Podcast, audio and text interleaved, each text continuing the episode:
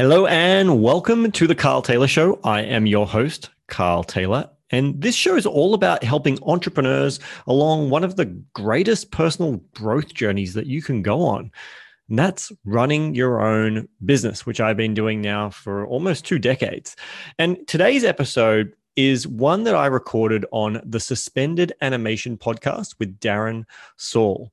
And in this episode, I go a bit more into my personal development journey, going from being a naive, introverted high school entrepreneur to a best selling author and financially retiring at 31. I reveal the motivations behind my decisions and the actions in both my professional and personal life. And I also share my thoughts on various business models and success secrets on how you can actually build a business that works without you, which is a really important point that I truly believe everyone, no matter where you are in business, it's important to learn how to build a business that works without you. And here's a hint it's all about the teams you build and the systems that you implement. So let's get into the episode. Calling all entrepreneurs, small business owners, lifelong learners, and people of Earth. I'm calling you to step up into the greatest version of you, a happier you, a healthier you, a more loving you, a you that is truly feeling healthy, fulfilled, and alive. My name is Carl Taylor, and I've been building businesses since I was 15 years old. And the one thing that has always, always stood out to me is that running your own business, no matter how successful or not, will be the best personal development journey you ever ever go on. And so in this show, I share with you some of the most important lessons that I've learned and continue to learn on my journey in the hope that it may help you guide you in yours. You're listening to The Carl Taylor Show. Well, good morning, everybody. Happy Friday. Darren Saul here, your host of Playing with Perspective, the Suspended Animation Podcast, episode 109. And we're going to be chatting today about building businesses that work without you with the fantastic Carl Taylor. Carl, how you doing? I'm doing amazing, Darren. So great to be here. Uh, thanks for coming in. I really appreciate it. And who is Carl? Carl Taylor is an entrepreneur, number one best-selling author, and Australia's leading freedom-focused business strategist. After teaching himself to code in the mid 90s, he started his first business in 2001 at the age of 15 and went on to sell three businesses and become the author of a number one business book, all at before the age of 25. In fact, Carl is a best selling author of two personal growth books Red Means Go and his latest book, Becoming Bulletproof. After financially retiring at the age of 31, lucky man, his focus shifted from self security towards contribution and being a guiding light for others through his books speaking, social media content, and privately held businesses. He's also the CEO and founder of Automation Agency, a digital marketing implementation service that gives you a team that you don't have to hire, manage, or train to build your funnels and action many of your marketing tasks. His fundamental belief is that business and wealth are best used to create a rising tide that raises the standards of living for all. So, Carl, welcome, my friend. It's so great to be here and hear, hearing. You know, it's not often you hear your own bio read out to you. That's it's, right. um, I sound pretty. I, that sounds pretty cool. It's like, impressive, yeah. man. When did you have the time? But obviously, you started very young. Yes, I started when I was 15. Well, my first official business, you know, with an ABN and all of that was I was yeah. 15 years old, and, uh, and just. Well, let's actually. I'd love to take it down that path because you're obviously extremely entrepreneurial. You're thinking that way, so I'd love to hear the backstory tell us how you were as a kid and tell us more about that first business. Mm, well, I'll start with as a kid. It, it's interesting. I, it, you know, in, in more recent years, I've really kind of reflected on this. I have considered, you know, I always thought, oh, I, my entrepreneurialness started at 15 when I started my first business. But no, I, I always, as a young kid, wanted to be an inventor. Right. Um, I wanted to invent, you know, I wanted to create uh, solar powered cars. I wanted to create spaceships. You know, I wanted to be Elon Musk basically right, okay, before nice. before I knew who Elon Musk was. Right. I was about um, to say but, you wanted to become Leonardo da Vinci, but anyway. yeah, well, I yeah, I hadn't thought of that, but I guess of, of our time, like Elon Musk is, is a big. Uh, I'm a big fan of Elon, and, and, so you know, I was. I remember New Year's Eve. I used to go um, with my parents and my grandparents um, to a, a, friend of my grandmother's and there would be this this older lady. Her name was uh, I think it was Lois. You know, this older lady there that I used to love chatting to. I think she was in her nineties. Yeah. And she, I would, she would ask me all these questions about these sketches and drawings of these inventions, and I would share my plans of how Yep. these cool things I wanted to create. And then I remember that after watching Jurassic Park, um, my cousin and his family they owned some land uh, a bit south of Sydney, and uh, they just had like a little caravan kind of on it. But there was this big land, and Yep. you know, so he and I then like sketched out ideas of how we were going to turn it into our version of Jurassic Park. And I, when I look at that now, I can I can see that there's there was an entrepreneurialness there. I wasn't necessarily thinking about how do I make money, but I was looking at how do I create? How do I create experiences? Yep. How do I create new products? How do I push humanity forward? How do I create these really cool ideas? You're always an Um, ideas man. There were always plenty of Mm. ideas running through your head. Definitely, yeah, and and you know, eh, over over time, like even in high school, I can't remember if it was before or after starting my first official business, but you know, back in the day of you could illegally download a movie and put it on a DVD. You know, I, I I may have done a few little trades for dollars for, Yeah. with friends back in the day as one of the only people who had DVD burners and things on my computer. Nice, nice. Um, but like, really, the first business was Zany Effects, Right. And like even for Zany Effects, what it ended up being, and I think this is true of many people when they start their first business, what it ended up being was very different to my grand vision. Yeah. My grand vision was that one day I wanted to be like Lucas Lights and Film, like Lights and Arts. Like I wanted to do Yeah. special effects. I thought that'd be really cool. I loved movies. Be cool to have like a special effects company. I'm only 15 years old. I don't have the capital resources to, to pull that off. What can I do? I could sell costumes. I could rent and sell costumes from from movies. And Star Wars Episode One had recently come out around that time. I think it was around 2001. nice. And uh, so Darth Maul, if you if you're a Star Wars fan, he's the guy with like the red and black faces and little horns. Um, and so Darth Maul was the first costume that I, very early days of internet, I borrowed money from my grandmother. I went online and I bought I, I bought this costume, had it sent out, um, and that was my first costume that I was going to sell. And I built this website, so, taught myself HTML and, and Yep. coding to build a website uh, to to try and promote these products. I then also um, was once the costume idea kind of failed. I'll, I'll kind of, I'm skipping a bit ahead, I guess, but the, the costume idea kind of failed because I was 15. All my friends was really who I considered my market. I didn't Yeah. I didn't know about anything else really. Yeah. Um, and no one really wanted to buy or rent this costume. They thought it No, looked there was cool. no eBay back then, was there?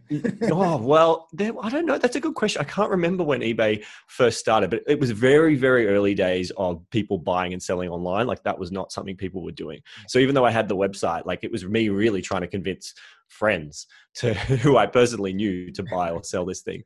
Um, and what it led to is like, oh, I'm going to go bigger and expand. And so then I started looking into like, um, like gadgets. I've always been a gadget man. I started seeing like, you know, like spy pens for movies, you know, like James Bond style stuff. Could we sell that? And so I found a supplier online. I think it was COD called Oz Spy, which I think they're still around today. I found this supplier called Oz Oz um, Spy, and I reached out to them and I set up a, a reseller account, a wholesale account, so I could buy products at, at wholesale. And then I updated my website to now list all these products. I was doing all this though, but I had no one coming to the website. There was no traffic. There was no one looking to buy this stuff. But I was just having fun. Yeah. The it didn't really turn into a real true business until I pivoted from being trying to be an e-commerce store way ahead of the time of people trying to do e-com. Uh, today, it probably would have been really successful. I'd just sign up to Shopify and I'd Yep. probably be going crazy. Um, but what happened is I was working at a pizza place after school, and next door there was this guy who had a um, sports memorabilia auction um, products, and he was quite he was quite popular. He was selling his stuff on Nine MSN at the time, um, but he would come in at pretty well every day that I was there and buy a pizza. And because I was the first one there opening the shop, we just get chatting. And I don't remember exactly how it all happened, but he kind of eventually he's, he was saying, "Oh, I really, I'd really like to build like my own auction website. I'd like people to be able to like buy and bid on on our products outside of the Nine MSN product." Nice. And I just said to him, "Oh, I could probably help you with that because I was a techie and a coder, and I taught myself to code, and I loved that kind of stuff." And so he became my first paying client of Zany Wow. Effects, the web design and web development company that it was. And then I got into hosting, and I used to go on online forums and try and get pick up clients on these online forums because I was very introverted. I was still young. I wasn't, you know, out there knocking on doors or doing. I didn't have the cash to put go into Yellow Pages back then because Yellow Pages was very expensive for that in in that that day and age. And uh, yeah, so that was kind of the very first business, Zany Effects, and I did that all through high school, web design, uh, web development, and hosting. And I had I had hosting clients that I'd never met who had just found me online through forums, or I'd found them and we'd connected. Uh, but most of pretty well all my website design sales had been through connections of people I personally knew. But the hosting stuff was purely generated online, which was amazing.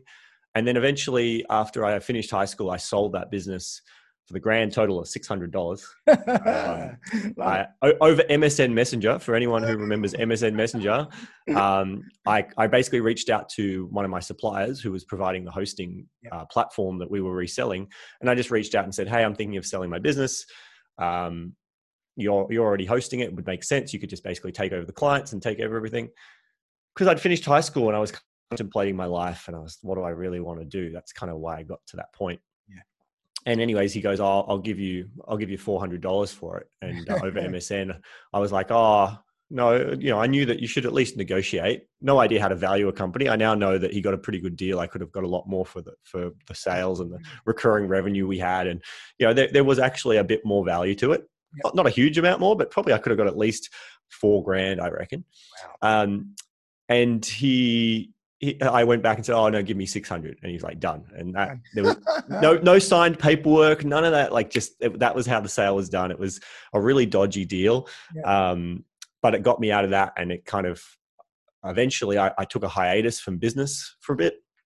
I went and got an apprenticeship, uh, doing audio visual installation, home automation, and uh, and then I was in these really rich people's houses, like right on the waterfront harbour in Sydney. Yeah. And I remember thinking to myself, if I stay on this path, I'm going to turn into my boss, who was lovely, yep. um, r- driving this truck around all the time. like I don't want to be him. I want to be the clients he's serving. I want to have all this cool stuff exactly. in my house. Exactly. And so I decided to quit my apprenticeship and get back into business. And my dad was um, in the early days of he was doing a lot of different things, but he was doing some computer stuff. And so I went back to dad and I said, let me get involved and buy into this IT business and let's make this legit. You're really good at hardware. I'm really good at software. Let's let's make a go of this IT company. And we had that for eight years. Wow. So um, Man, yeah. We, are you liking this episode? Then why not leave a short review and hit me up at carltaylor.com. Send me a screenshot of your review and I will send you a nice surprise gift. I mean, and I want to jump just a little ahead um, before I get into this in, in more detail later on. But when did the writing start? I mean, see, when did the writing book start? Also, young age. Ah, uh, that was 24, 24. I wrote, so I wrote Red Means Go uh, between Christmas and New Year's, uh, 2009. Wow and that came about because I'd gone to a seminar by who someone who's actually now a, a good friend of mine, Dale Beaumont. Oh, and yeah, of course I know Dale. Yeah. yeah, so back then it was kind of before Business Blueprint, which is his big thing now, existed. Uh, he was doing a program called Profile. So I remember I went to one of his seminars. Didn't know him at this at this stage, and um, he was teaching about you know writing a book. Yeah. And I remember sitting in that audience, and I didn't buy his product, but I remember coming away from that particular seminar going like, I'd really love to write a book and um, and then my father at Christmas had given me a book from someone he knew in his BNI group. Um, uh, Kylie Legg, I think was her name, and she'd written a book called How to Write a Book in Seven Days or Less, and he gave me that for Christmas. So I read that Christmas Day, and straight away that just inspired me to go. I'm going to start, and so I started writing the book uh, Christmas Day, or at least the next day, maybe. Um, and uh, yeah, then it was done by by New Year's, and and that became that a best, Red Means Go. number one bestseller. Yeah, so it became number one on iTunes in the audio oh, uh, in the audio edition, and uh, that was yeah that was pretty pretty cool. Like pretty it was it was really great. And then it took ten years for the next book to come out, becoming be, becoming bulletproof. I wrote that uh, just before Christmas. Yep. Um, in also five days, uh, but just before Christmas, last year 2019 so it was uh, took 10 years i said i was going to write another book many times and it took 10 years for it to actually happen not not the writing but all the learning and the experience to be able to feel like i had something that just poured out of me. Like Red Means Go, the content just poured out of me. Becoming bulletproof, the content just poured out of me. That's why it was able to be written so fast because it was not like I'd already done the 10 years of research before, if that makes sense. You didn't have to work to do it. It was it was in you and it, you just had to let it out. Yeah.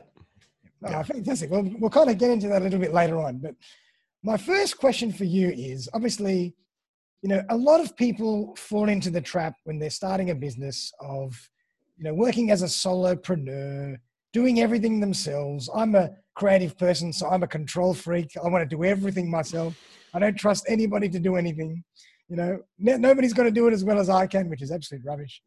So building a business that runs without you is hard work and scary for a lot of people. So I want to get your take on that. What's you know over the years you've done this a lot. What's what's your um, your thoughts behind that?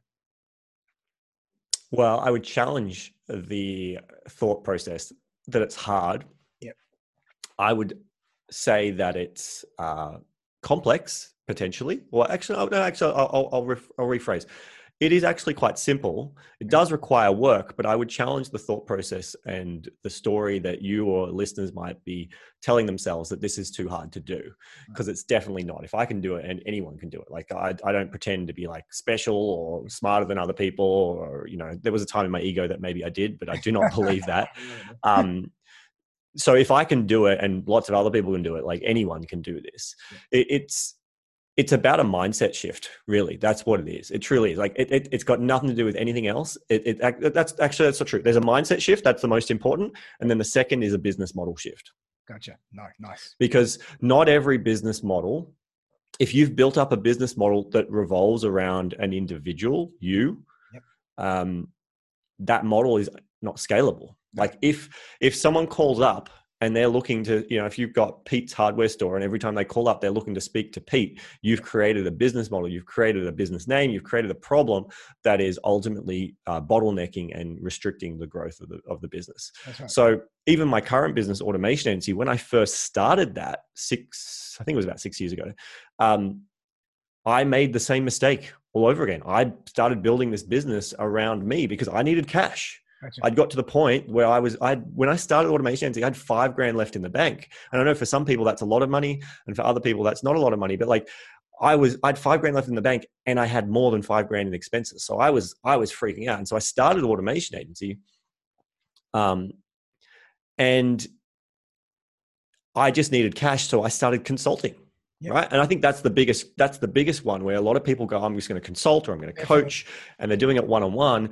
and that's the biggest trap of it's it's swapping time for money Definitely. and you can start to be strategic and you can start to do a few little things smart where you might get a little bit of leverage in it but if you don't ultimately fully change the business model um, you you get trapped in it and so that's that's really what has to happen you need to make this switch in your mind to be able to trust yeah. to know that guess what? People probably won't do it as well as you will. There will also be some people who probably do it better than you would. Right, yeah. And if you can afford to hire them, that's amazing. And if you can't, uh, that's okay too. Like, I, I, here's my attitude on this, and I, I think I've got a social media quote that basically says this, but it's like, I would always prefer average action multiplied yep. than a single perfect performance. I love right? that. And and I I could show up and I know what, even what I do now, like my team do, yeah. there are a lot of things that they do that I can do. That's how I started the business. A lot of what they do, I could do originally. Now they're probably a lot better than me because I haven't done it for a while. That's right. But in the beginning, they were really delivering a lot of average results. And even now, I would say in some situations, what they're delivering is probably still only 80%, 60% of what I might deliver in that same scenario. The difference is that we're serving over 250 odd clients right now. There's no way in hell that I could personally serve 250 odd clients. Like we've, we, we have a far bigger impact, far greater income, um, all because we've got a bit more of that average and I can, I'm okay with the fact that they might not deliver it exactly the way I would do it if it was. On a scale, it's the only way you have to let go a little. There's no other way. So, so as you say, it's a mindset shift and it's a business model shift, and that's probably the toughest one of all. Is the business model shift because we're so used to doing something in a certain way, and we have a vision for something to totally change that business model is the is the thing that has to be done. That's the and you can transition that though because like when i when i went from the the full priced marketing service where i was the salesperson i was writing copy for people i was the project manager i had designers i had other people doing bit, bits of the process but i was still such a core part of of that business model in the beginning. You know that was still bringing in good cash. We were bringing in $10000 projects and all of a sudden i switched to a business model where at the time we were charging 199 australian dollars inc. Yeah. gst for this unlimited, you know, graphic design, web development, automation stuff, to go from a t- selling 10 grand projects to selling a $200 a month pro- product, that there's a huge income gap. So there had to be a transition where we were pushing that, but then we'd still take on a few projects to keep cash flow flowing. Um, but once you get to a certain point, you you know, we got to a pivot point where it was like, okay, we're just going to stop taking on projects now, and we're just going to really yep. try and drive pushing this and um and that's kind of what we did so yeah, yeah. that kind of makes sense because that kind of brings me to my next question um in that what are some of the key ingredients of building a business model like that and obviously even in that transition you just explained at a certain point your systems have to change mm. and so that's why you have to make that draw that line in the sand so what are, in your view after doing this successfully for so many years what are some of the key ingredients for building a system or a business model that runs this way? So, the first thing is the key ingredient is realizing that you've got to get away from swapping time for money. Yep. Um, you expect in particular your time for money, but if you can build a model that is not linking, because here's the thing the time for money model is not aligned. Like in my IT company I had, you know, years ago, we sold it in 2011. Um, we learned this lesson. It was like the what's when you, your computer's broken, right? You want it fixed as fast as possible, right? You're just like, how do I fix it? Now, as a as a consult as an IT consultant, IT repair person, you're charging hourly potentially for your work do you want to take it you want it to take as long as possible because that means you make more money. If you if you can fix it in three hours like if you can fix it fast in like 15 minutes you're shooting yourself in the foot and you're making less money than if it would take you three hours. That's why a lot of computer people they'll come in they'll fix the problem in five minutes and then they'll go oh let's just do a bit of cleanup on your computer. Let's they're finding other things to do so they can justify their hour or two hours of work. And so when you can move away from that, and if you can just go more of a fixed price for here's the value I'm going to deliver to you, I'm going to fix your computer you want it done in 15 minutes. If we can get it done in 15 minutes, it's amazing. It's too like I remember IT company, we created a product that was virus cleanups. Right. I can't remember the price. It might have been 250 bucks. I don't know. We had a flat rate virus cleanup price. Right. Some computers took us weeks to, to treat. They were so badly infected. They took us weeks to clean up. And for others, we could do them within like an hour or two and they'd be clean and ready to go. But we just made it a fixed price we made it super simple. The client knew we will give you back a computer that doesn't have viruses. Yep. You just pay us this amount and we'll do it as quickly as we possibly can to deliver what you need. So that's the first thing is if you you've got to get away from going this idea of creating this friction of the client wants something fast, you need to take longer to do it to actually or charge a higher price yep.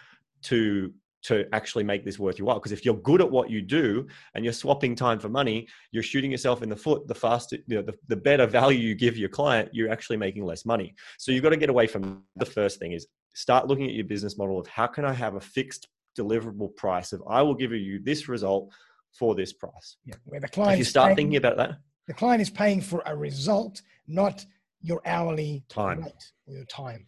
Correct. Correct. You, you, and that, that starts with you as the business owner being able to make that shift.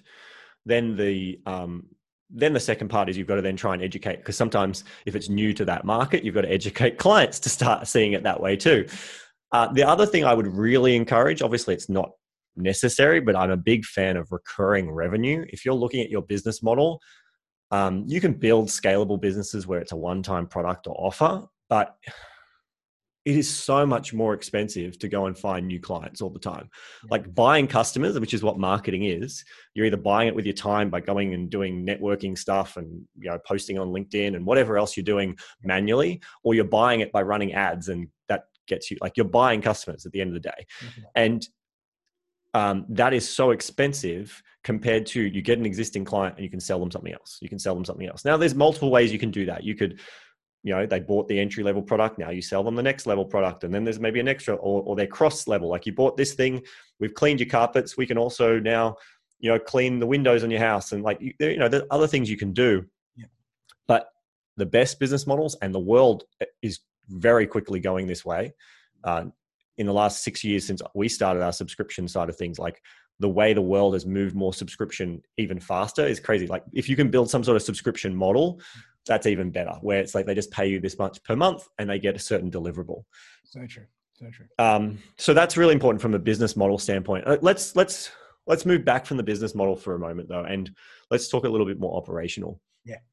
A really important success secret here is you got to start building teams and you got to start leading people and you got to start being willing to learn leadership and there's a difference between leadership and um and management yes yes exactly like like there's kind of a few different levels when i think about in business right most of us always it's not always true, but most of us get into what I call the self employed level. That's the beginning level. Like self employed, we were passionate about this thing. We come up with this idea. We're maybe swapping time for money. And at the self employed level, we're we're busy like we're having fun because this is exciting. I'm going to create a new logo and i'm going to do this and i've got my own business.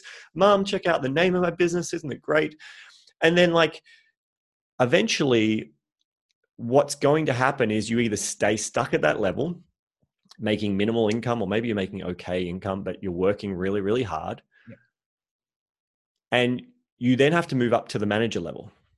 You're going to start eventually hiring people whether that be hiring full-timers part-timers or f- a bunch of freelancers that you're managing but you're going to move the only way you're going to start to get a bit more freedom is to move up to the manager level but here's the part that people don't realize is that when you go from self-employed to manager your workload doesn't decrease, it actually increases.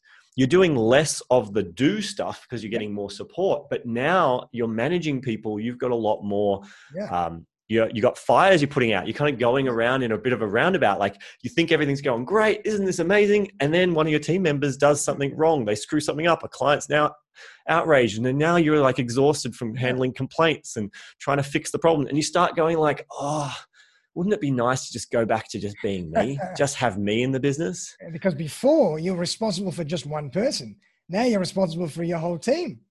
So that. Well, you, you, yeah, and you had control. You had control over when it was just you. Like if you if you made a mistake, you you were willing to own that. Whereas if one of your team members make a mistake, especially if it's something you're like, I wouldn't have made that mistake, you can feel frustrated, you can feel annoyed. And if that costs you money, like it has for me many times over the years when a team member's made a mistake and then you have to give refunds or you've got to do various things or, you know, they've made a mistake and bought the wrong thing. And so you've got this expense for this thing you can't get a refund back on. Like there's lots of things that will happen.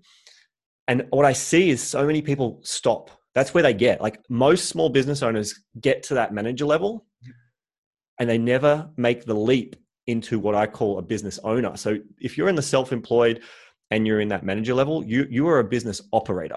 Yeah. You're not a business owner in my eyes. You you're a business operator. The business still relies on you in the day-to-day operations to do what it does. Perfect. If you want to make the next level up, you need to be able to cross that that border from going to manager to leader. And once you're in the leader stage, now you've crossed the border, you're in the business owner land. Now you can start to go, well, I trust my people. You manage yourself. I'm leading you. I'm giving you the vision. Here's where we're going. I'm steering the ship. I'm the captain of the ship. I'm steering it, but I'm not necessarily the one who's He's rowing the oars turning, or turning the wheel or whatever. Exactly, exactly, exactly. And so there's a few things that need to happen. Uh, I'll, I'll, I'll give a bit more. Like I'm a big believer of if you're self-employed trying to get to manager, and even if you're early days manager, the two things you need to be focused on really, or actually one thing to focus on first is automation. Yeah. And when I'm talking automation, I'm not talking about tech. Yeah. Not totally. Systemizing. I'm, I'm talking about you not doing things. And that means tech and team. Right. So this is about how can you invest in tech. So obviously with automation agency, we help people with things like email marketing systems where you can create client experiences of like someone opts into this form and they get this email and two days later they get this email. Like these are things that shockingly to me at times people still manually do. Yeah. and the problem with that is it's inconsistent. You get distracted something goes wrong you send out the wrong email. So how can you leverage that to a piece of technology that can keep create the consistency that needs to be there? Because clients trust consistency. Um, then, but not everything can be done by technology, or even if it can be, not everything should be. And so you need to Good leverage point. team. Good point. you need to leverage team as well and you start building up that team who can um, support you and a really easy place to start for most people uh, most business owners i know hate admin so start there you know get a bookkeeper and it doesn't have to be an individual it could be an agency but get a bookkeeper get someone who can come in and help with paperwork or if you're not doing a lot of paperwork get a, a virtual assistant who can help with a bit of you know handling emails and calendar get a bit of admin support the next place that i believe if you truly want to build a business that works without you, the next place to focus on tech and team is in the delivery. Yeah. You know, a lot of people get to a point where they go, oh, "I'm going to, I want to bring in marketers, I want to do this." If if you're the key person who does delivery in your business, and you manage to successfully hire someone who's going to take over marketing and and a lot of people try to abdicate marketing rather than delegate marketing. They try and go, I just need clients, get me clients. That usually doesn't work all that out all that well. Um, but if you do that, and let's say they do successfully bring you clients, and you're the deliverable piece, you're going to hit a bottleneck. You're going to be like, stop, stop, turn off the ads, turn off the marketing thing. I'm too busy. Get the foundations right first. Get you out of the delivery, or at least the majority of the delivery. Because uh, you know, if you're a coach a, a lot of my friends and clients are coaches and you know it's it's challenging for them because they've built a business around their individual brand it's not impossible but it is challenging so they but they can remove themselves out of a lot of the delivery and reduce their deliverable to a couple of hours a week if possible so um just really look at how do you remove you from the delivery component. It's not about reducing the value you give to your clients. If anything it's how do you give them better value but how do you ensure that you're not the person doing all the stuff? And, once and you've great, done that a great example of that a lot of i know a lot of coaches as well and i've interviewed a lot of coaches on the show and a lot of times they set up loads of different packages and um, styles of models where they might be doing some of the delivering themselves but then they have a lot of virtual online re- pre-recorded sessions that people go and do so they're not needed. So that's a that's the kind of example of what you're saying. Yeah, totally. And then you know the next level there is that um, they hire, employ their own other coaches as well, who become like the check-in points, and those check-in points just know the the content, the virtual delivered content so well that they can then point them to ah, your problem is this, go and check out module X Y Z. Oh, your problem is this, go and check out this, and then that way, even as you as the brand can be even further up the chain and not be as involved in maybe as as much every day. So there's a lot that can be done there. Um, I mean, I, I one of my favorite, T. Harv Eker, one of the best, you know, seminar. I've been to a few different. I'm a big fan of seminars and coaches. I've had many over the years. Still have them now. T. Harv Eker is one of my favorites. Um, one because the content, the quality of the content that he delivered, even at his free event, was incredible. Changed the way I manage my money. Um, but he's the first person I truly saw build a seminar business built around his brand name where you would show up and not expect to see him at the event. That's impressive. and you know, not even Tony Robbins can do that. You go to a Tony Robbins event, you expect Tony to be there, yep. right? And he's done different things to reduce his time. He doesn't show up every day and stuff for Tony, but he's still there. Whereas T Harv, I would I went through his whole Quantum Leap program, and there was only one event, which was the first preview sales event that Harv was there. The rest he wasn't there. And i didn't i wasn't fussed. I didn't care because the quality was so he just systemized. It was a beautiful example of what is possible in any business model even though it was built around his brand. And then he sold that business. He doesn't even own that business anymore but it's still mm. out there the t harv eker model because he doesn't have to deliver it. He sold it to someone else and they still deliver it under his brand. So it's so as long yeah, as everything that is as long as everything is delivered on brand you don't have to be the one to actually deliver it yourself. Correct. And that's not always that's not always easy right? Like as you start to build teams like i've got a team of over 50 now uh, let me tell you it it's basically there's always something going wrong. There's always someone doing something that you know is not the way that i would like it done. I'm not going to say it the way it shouldn't be done because i'm not going to judge that but it's not necessarily the way i would like it done. And um that's hard. Like there is a there is a true and this is why i think that business is the most powerful personal development vehicle you will ever do. Uh, you grow so much because you know i grew so much before i had teams and things that i learned in you know confidence. I was a very shy kid and so i built a lot of confidence through my success and different things in business I could even say that probably a lot of my striving for success came from not feeling loved as a child, not from my parents, but by, by society, from my lack of confidence. And I thought that money success would make me enough and I would be loved. Yeah. But what ultimately happened is now I'm at a point where I've then had to try and deal a lot more with loving what is. Yep. Life is okay. Like, okay, this thing happened. This mistake happened. That's exactly how it was meant to be. What can I learn from that? There's a lesson here. Life's happening for me, not to me. What do I need to do? And that's a big shift. And it's happened for multiple reasons in my life, some personal, some business, but definitely learning to let go of team members not doing it the way I want it done Mhm. has been a really big way of kind of killing your own ego, a bit of death of just like, my way may not be the best way. Um, or maybe I fail in providing the resources, providing the training, providing the structure, the, the systems, the documented processes. And that's another really important part of, of what you need is you need to start documenting processes. You need to start systemizing. Um, and here's a big thing that a lot of people make mistake is you should before you go and optimize something like automate if you're going to automate something automate the way you're currently doing it separate you know automation from creating a new system. Perfect. they're, they're completely different. Automate the system as it's currently working get that going. Now come in and look at how do we optimize how do we be creative and how do we change this system. Too many people go oh there's my current system but i really want to automate it and they'll go and automate it and they'll go and change all this stuff and it can becomes this huge mess whereas it's a lot easier to go this is the way i've been doing it. Yeah it's not great but let's at least get some freedom. Now it's automated and it's consistently doing that That's now we can start maybe measuring it and decide what we want to change and um, so that's a big tip as well Perfect. Perfect. No, I love it. Um, and that's fantastic. And while you're talking, a couple of things come to mind. Obviously, if when you're automating even the documentation part of it or the systems part of it, even for your own team, even just running a couple of, you know, putting a few little videos together. So that's scalable as well. So, so people can be, can learn how to do things through videos. So again, you're not the one delivering even the training of your own team. Oh, total. Oh, 100%. Like the, the quickest way to create any kind of system, if, if you're doing something, uh, and I'm not perfect at this either, but if you're doing something, like just ask yourself, hold on, will this need to be done again by someone? Even if you don't have any team members yet and it's just you, but will this need to be done again? Yes, it will. Grab Loom. If you. I'm a big fan of Loom on your computer. Grab Loom, click record, and just record it. And as you're doing the thing, explain what you're doing and why you're doing it.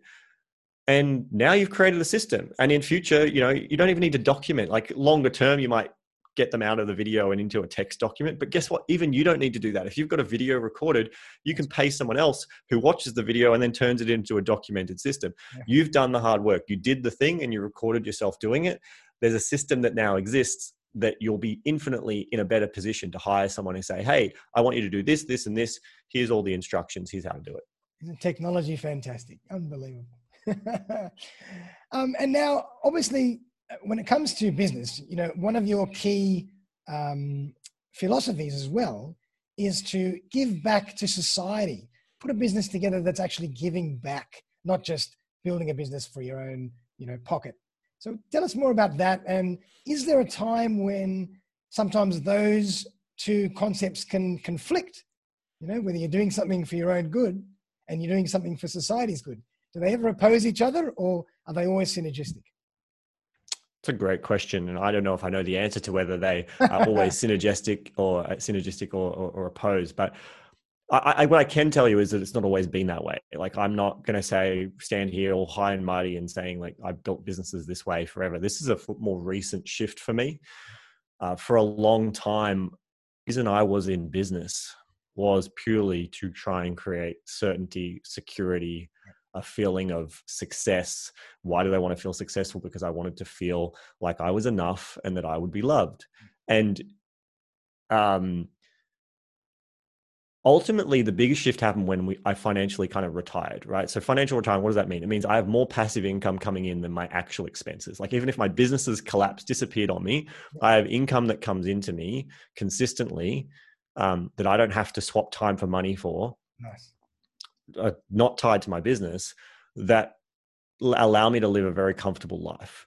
And that took a lot you know there was there was some luck involved in that if you believe in luck or, or fate or whatever but there was there was some luck in how that came about. I'm a big fan of there are things you can do and, and it's probably more than we can cover in this podcast but like there are things you can do to try and create that but i'd spent years trying to create that and there were certain elements situations that created luck that really brought in a lot of cash for me in that point of view. When that happened, it really started to shift things because I no longer had to do what I was doing. I no longer built the business for me because I, I actually got selfish. What I realized is I got selfish um, because I was like, oh, I don't really want to grow the business because what's another hundred grand going to do for me? Like, what's that, that? That was literally the conversation I was having with some of my friends. People were like, why don't you push this and do this? And I was like, like, but why? Like, what's the point? And this was really a shift that happened for me last year where um, I was at a Tony Robbins event that actually uh, helped me help like t- turned on the light bulb for me where I just all of a sudden saw in many areas in my life, my relationships, in personal life, uh, my relationship with my family, my relationship with my partner at that time, um, as well as a relationship with the business, I could just see how much had been selfish. I was so focused on me, me, me, me. And it was like, well, hold on. If I do not continue to grow this business, we, I think at the time we had 30 something team members. I was like, we, um, if I don't continue to grow, like I'm robbing opportunities for more. And most of our team are in the Philippines. And uh, if you've ever hired in the Philippines or worked with Filipinos, when you hire a Filipino, you're not just paying them; you're paying pretty well their whole family. family. Like, because that uh, one Filipino who's working with you, they're often putting their brother or sister through college. They're paying for the food and rent for the house, the electricity, as well as you know some of their own living expenses if there's anything left. Yeah. And so it's like hold on these are all these families that we could be helping not only that is like well there's so many a huge portion of our clients are coaches uh, probably about 80% there are so many coaches out there who are struggling with this technology they're struggling to get these things done and they're going and they're learning about all these funnels and this tech stuff they need to set up. And then they struggle to do it. And so they so they go and hire these people who maybe rip them off or they go and try and figure it out themselves or they go and and they struggle with this thing. And I'm I'm robbing them of providing them something that can help help them help them grow. And so I that's why I actually believe that not building a business that can work without you you are not you are kind of a, robbing the opportunities of employment and this was also a big shift for me too is I used to be I don't know if anyone listening can relate to this I used to be really um, stingy. I didn't want to spend money. I was really like, I don't want to spend money. Like, why would I spend money I don't need? And then I started to realize that, hold on, this is how the system that we're in, the economic system of capitalism, whether you like it or not, this is the system we are in as a society. The way it was designed to work is that we spend money.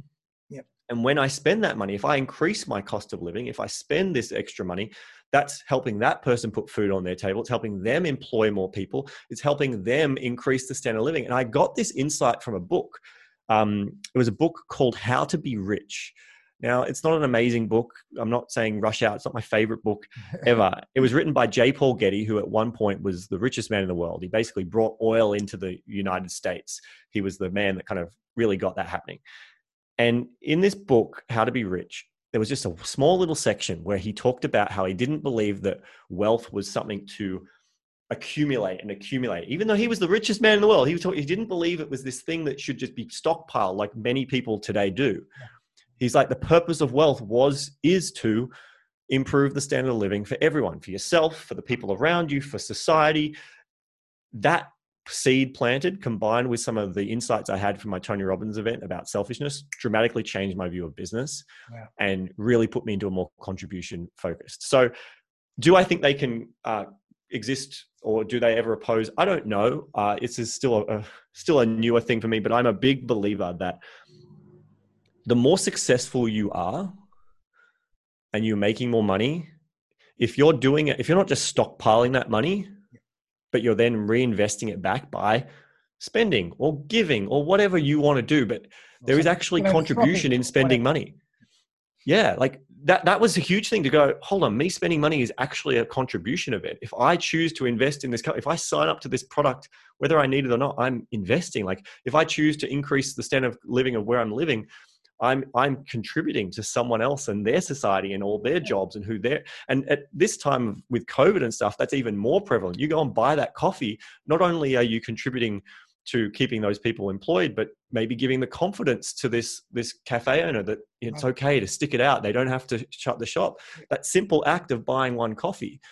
This is the power of what money can do. Now, I'm not saying I, I fully agree with what money is. I mean, it's just a concept but the power of what it can do is really be a, a force for good. And so I believe that it is our an important part for us in our own journey to go through everything we need to go through. But then the more we can make so that we've got more to give. Uh, and that can happen through you making lots of money and then giving it external, or it can be what I'm doing, building a business that continues to grow, needs to hire more people. We can, it's in a model that can serve more people at a larger scale so that we can be contributing through jobs and employ. So I feel like I'm helping our clients improve, and because a lot of them are coaches, there's a ripple effect that mm. I help them succeed. They're helping more people, which I, which is one of the things I love about the coaching market. But then I'm also helping by growing and helping the, the team members, which I know is more families. And we've got Australian team members, we've got US team members, but a lot of them are in the Philippines. And so there's this contribution. And then what I might take from the business, I then go and spend and I utilize or I give or I donate and do different things.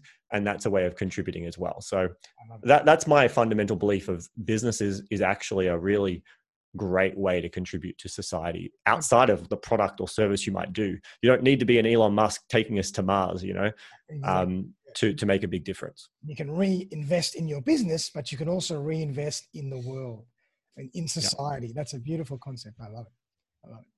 Fantastic. Well, I mean, I want to jump a little ahead to your book now because I want to chat, chat about your book. So I'm going to quote here. I've read, I've heard you say about your new book. The new book's called, um, where is it? Uh, Becoming Bulletproof. Becoming Bulletproof. Love it. And I've heard you say the world as we know, know it is purely a story. So tell yourself better stories and you are bulletproof to anything. So tell us more about that concept and where you, how you came up with it. Cool. So this uh, the idea of the world was just stories has been floating around my mind for many many years. Um, how it all kind of came to a head and how the book really I got to really truly go take some of these surface level ideas that had been in my head for years and bring it into my body as a true knowing um, was because last year uh, I went through a separation of a you know six and a half year relationship and when that came to an end it was at the time extremely painful and um, it just sent me down a path of personal growth in a way that I can I've not experienced in the years and decades that I've done seminars and courses and things like an event like that if you if someone listening has ever been through a divorce or something like that and they can relate they probably know what I'm talking about like it's it's often through our biggest pain moments that our best growth comes. Definitely. And that particular event sent me down a path of really going, you know what, the world as I know, I'm going to try different things. Like I went to past live readers. I uh, and I I was a really non woo woo kind of person. I was like, you know what? And I went to this past life reader. I was in Thailand, so I that's the thing. I kind of like I can't deal. I'm going to Thailand. I'm just going to chill out for a bit and figure out what I'm what I'm doing. I stepped away from my business for eight months. I just went. I'm I'm stepping away from the business. I'm not going to do anything. I trust you guys and I just worked on me for eight months. Wow. And the past life reader said some, said some stuff to me that just I was like, whoa! Like if this was just cold reading, and um, it just really resonated. Now I don't know whether I fully believe it, but I was just it really took me off guard. I'm just going to jump in. It reminds me of that movie Eat, Pray, Love, where Julia Roberts goes to Bali, and the Balinese um, wise sage says something to her but anyway, I've just uh, you know just wanted to add that in. Cool. Spoiler. I don't know if I've ever seen Eat, Eat Pray Love. So uh, that's but totally, totally like it. What then happened is then it led me to a book by an incredible human being, Byron Katie, called "Loving What Is." Nice. And I read this book, and it's like when I read her book, all the thoughts, everything else that I had had for years my own thoughts around like it's all it's all bullshit. Um you know society you know the rules that we play like it's all it's all made up by humans. That's what it is. What is this game that we play? Yeah. Like i've always put you know i fully respect for everyone's beliefs and what they are but i've always had a fascination of the history of religion in particular the christian religion. I've gone down many rabbit holes of trying to understand you know did Jesus truly exist? Did he not? I've, I've watched documentaries and read books about why he did. I've read ones about why he didn't. Um, and I just always been fascinated. I, am a bit of a fence sitter on all of these things. Like I just wanted to consume. And the more and more I learned around religion origins, as well as the more I learned about you know economics and capitalism the more i was just like it's all being made up it's all stories and then uh, loving what is has this amazing process in it which i do talk about in, in becoming bulletproof it's this four question process that byron katie gets you to do where you can inquire on any thought any thought that you have because where does our suffering come from our suffering comes from a thought we have a thought that we choose to believe is true in that moment and because we believe it to be true, if it's something that it causes us suffering, it needs to be inquired on. And we can look at it. And the first question is, is it true? And you might say, yes, it is true. Like, let's let's go for a thought. Um, well, I, I think one of the early ones, Darren, that you said was like, you know, building a business that works without me is is hard. Yeah. Well, is that true? Is that true? Yeah. And you might belief. say, That's a you might say yes. Disputed and can be changed. Yeah, you might say, yes, it is. And it's like, okay, can you absolutely know that it's true? This is the second question. Can you absolutely know with 100% certainty that that's true? And what I've found, and it can be unique for everyone, I've found that nearly anything that I've ever got to the point where I've had to say, can I absolutely know with 100% certainty that it's true? I, I very rarely have found something that I can say yes to. Wow. And to the point of, I could argue, right, my eyes are brown. Yep. Right. That's, that's, you know, I've, what society would say I have brown eyes. Is that true? I've had people tell me that they can see gold in my eyes. Yeah. So I have brown eyes or do I have gold eyes? I love it. Yeah, yeah, so true. Um, if I found someone who had never seen the color brown before, if I said to them, I have blue eyes, would they believe me? That's so true. Yep. Would they, if they didn't know the color, the concept of what society has told us, this color is brown. Mm-hmm. So there's so much layers, and there's more than we can probably do in in this podcast.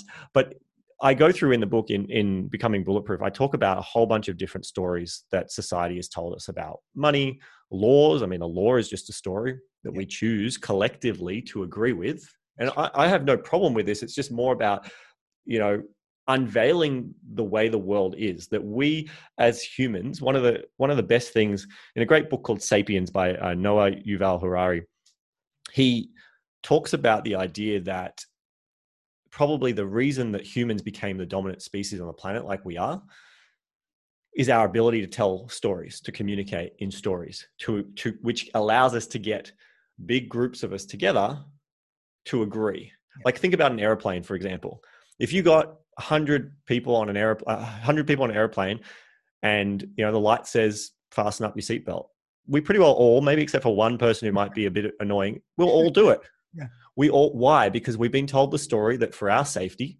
we need to buckle up our, our seatbelts. Sure. And we agree and we do it. And this is just the way it is. And so we choose to do it and we all comply. You get a hundred chimpanzees or something, you know, that's fairly close from a genetic makeup to us, put them on an airplane and you tell them to do up their seatbelt. Are they going to do it?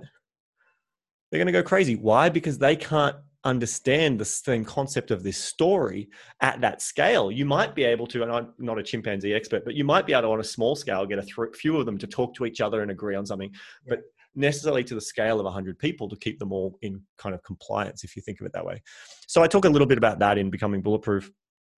And it's just really about if the concept is if you understand that the world is made up of stories and it's the stories you're telling yourself and that people have told you and you've chosen to believe like I used to believe the story that I was shy and introverted.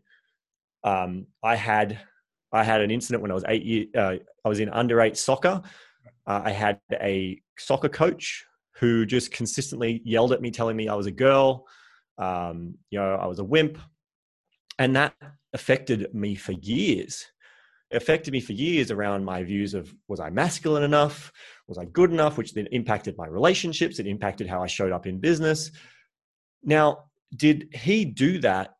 Did he make me believe that, or did I believe that? I, I was the one that interpreted. He said those things for whatever reason that was in his experience. Chose to I, internalize that, and and that had a ricochet effect on your internal dialogue.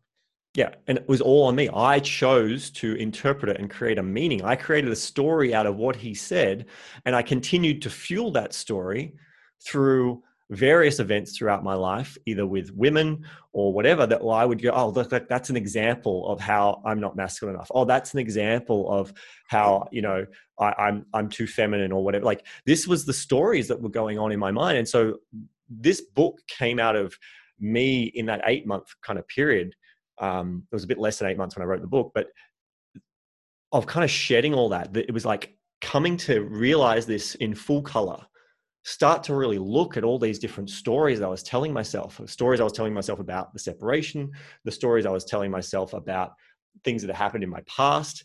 Um, you know, memories. I even went and started going back through memories from when I was like a young kid and high school. And I just started going like, charge. I was like, what's a memory that I can really remember where I felt either excited or angry about? And I listed it out on a big piece of paper and it was like, what do I believe happened? What was the here's the situation and what did what did i take from that? What did i take the meaning to be? What and then i'll start to deconstruct it and just go well hold on. Is that what happened? Like that was my experience. But let's look at it this from other perspectives that may be just as true. And uh, yeah it just it really fundamentally it one it brought a lot of peace uh, to at a time that i was internally quite um agitated. And in that moment, it then brought a lot of clarity, and um, I was just feeling so in flow of this understanding that I wrote wrote becoming bulletproof and my goal with becoming bulletproof was like never to really make a lot of money. When I wrote Red Means Go, I thought, oh, I'm going to be rich and famous from writing a book. I'm going to be on Oprah. and you can tell that you can if if you read both books, you'll be able to tell the energy difference between uh, 2009 Carl and 2019 Carl um, I've had that feedback and I, I can see it too. And um, yeah, whereas becoming bulletproof was like, this is just an important message I believe more people need to know. I believe if more people understood this, there would be more happiness or peace, at least in the world for themselves. And uh, I just was like, I want to spread this. But uh, more than anything, both of these books, I wrote them for me. Yeah. And I know that there's a lot of value for others, but it's a reminder for me. It's a snapshot of where I was at. And it's, I, I still read Red Means Go every now and then. Uh, Becoming Bulletproof is still fresh, so I haven't necessarily read that many times over the years yet, but um, I can imagine that I totally will. And got, uh, audio versions of these books?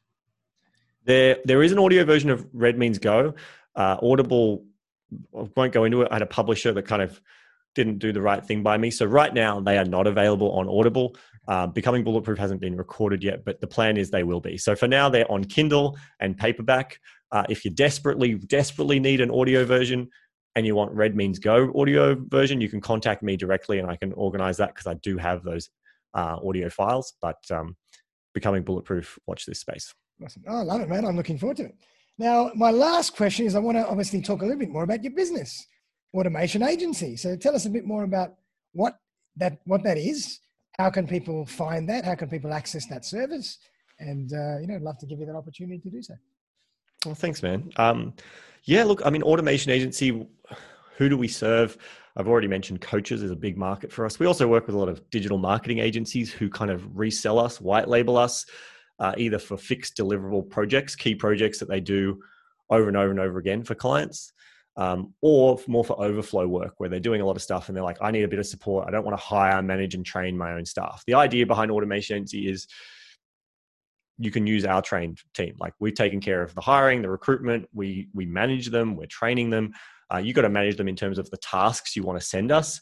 But we're a flat monthly fee. You pay us this uh, amount every month, and you get unlimited access to the team. You send it as much as you want. We have different tiers that kind of move faster versus slower. More you get more active tasks that are worked on at the same time.